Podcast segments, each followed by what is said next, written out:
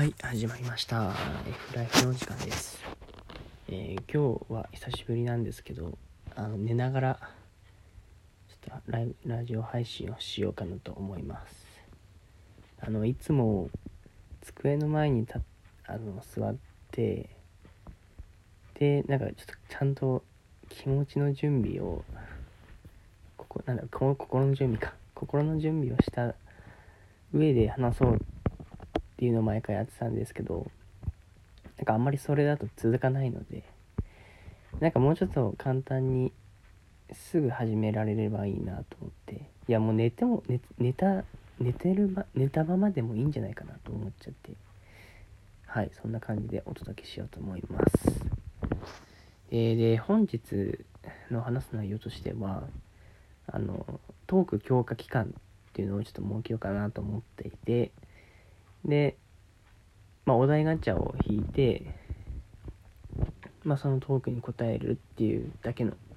話なんですけどあの、まあ、なんでこれやるかっていうと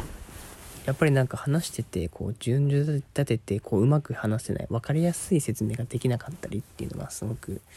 まあ、自分の中にはネックに感じていて、まあ、なのでそれを、まあ、意識したしてこう練習していきたいなっていうので、はい、今回やりたいなと思います。はい、あの急な振りとかがすごく苦手なのであのこういうの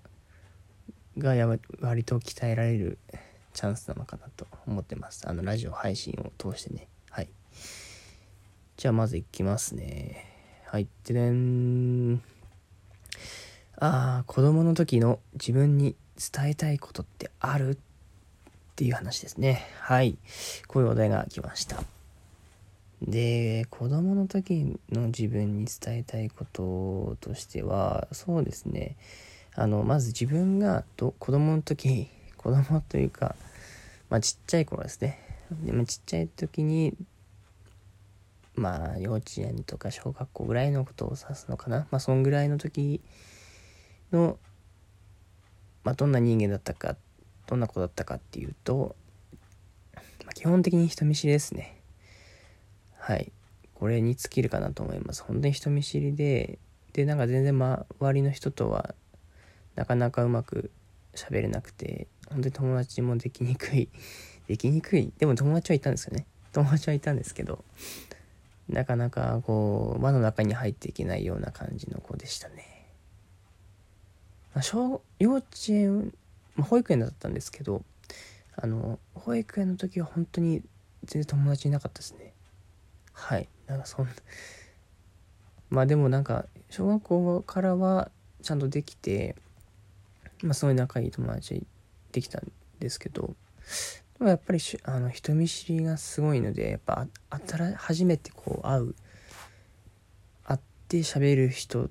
とかっていうのは全然うまく話せないんですよね。はいなのでなんかそこがやっぱり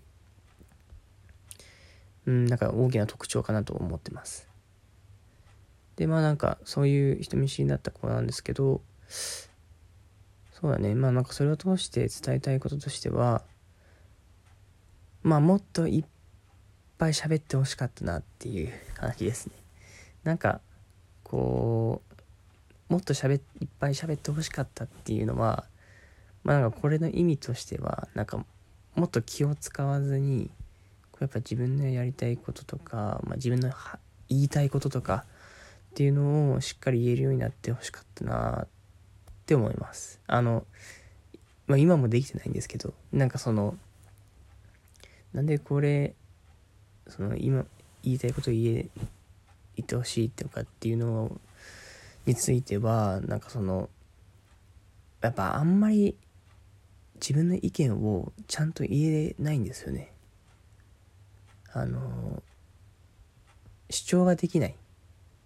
て自分の中ではまあちょっと思ってて。ななんでだろうな。なんかその自己主張ができないのでなんかその周りに全部合わせてしまうだったり。まあなんか他の人についていこうっていう思考になってたのであんまりその自分の意見は言わずに周りについていくような感じだったんですね。でなんかまあちっちゃい頃はそれでなんとかなってたのでまあ何もその時はまあのうのうと過ごしてたんですけどやっぱり、まあ、今大学生大学院生まあ社会人の手前になってやっぱり自分の意思ってすごく大事なんですよ。だからその強い意志を持ってこうやっぱり自分のやりたいこととかをやっていくとかあと仕事していくとかっていうのを考えるとやっぱりもう小さい段階からそういうのをちゃんとしっかり持ってるいけるためのなんかその準備期間でもあるんでやっぱそういう時期って。なんかそこを後々苦労しないようにするにはやっぱそこをやっぱ自分の言いたいことが言えるような子になってほしかったなっていうふうに思うのでなんかそういうのを伝えたいなと思ってますね。やっぱり今何自分だったらどうするのみたいなそのだったりとかなんかその意見こういう意見をなんか意見なんかあるみたいなそういうのをなんか引き出し自分が自分がというか自分が自分が引き出してるんですけど自分まあだったらその引き出してほしかったなと思思ってたんでまあなんかもしその将来あ過去に戻れるとしたらそういうのを引き出してあげて言えるような子になりたいなってあげたいななってほしかったなと思います。はい。まあそんなグダグダなトークだったんですけどまあちょっと時間はまだあるのでもう一個いきましょうか。12分なのでね。はい。ででん。あなたの知り合いの外国人ってどんなキャラ？ちょっとこれはあれですね。知り合いに外国人はいないのでちょっとち飛ばします。はい次。おお金と愛どっちを優先する派というとちょっと深いお題が来ましたね。深いお題なんですけどあの時間もそんなそこまでないっていう。まあ、ちょっとさらっといきますかこれは。うーん難しい。難しすぎるな。まあこれは愛なんじゃないですかね。愛、愛だと思います、多分。なんかどんな、何の愛なのかわかんないですけど、まあ恋人だったり、友人だったり、家族愛とかは、多分そっちの方が優先するかなと思います。あの、単純にこれは、やっぱ、まあありきたりな発想かもしれないけど、まあ、結局はお金で買えないですよねっていうのに、一番の大きな理由ですね。なんかお金って多分いくらあっても、ま、た多分たくさん稼げてたくさんお金もらって本当に有り余るほどお金もらっても多分それってイコール幸せじゃないのかなと思ってて。でお金があって何かその目的に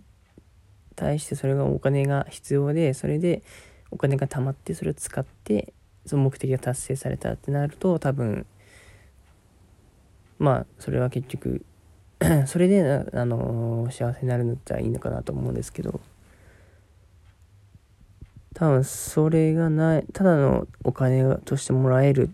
言ってもなんか目的がないので結局何したいのか分かんないし。まあ別になくてもあの最低限生きて生活できる分だけもらってたらまあ個人的には問題ないかなと思ってますね。割とそういう人間なんで。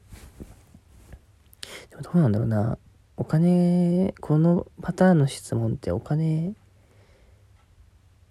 を選ぶ人っていうのはどういう思考なんだろうな。あまり考えたことはなかったんで、やっぱりなんかお金は二の次なのかなって結構思ったりすることもあるので、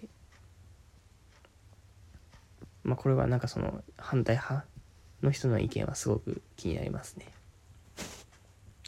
はい。ということなので、えー、まあちょっと今回はこういう感じで2つお題をについて話していきました。まあできればこれはちょっと毎日続けてトークの練習をしていきたいですね。はい。ということで、まあ寝ながらの配信でした。お疲れ様です。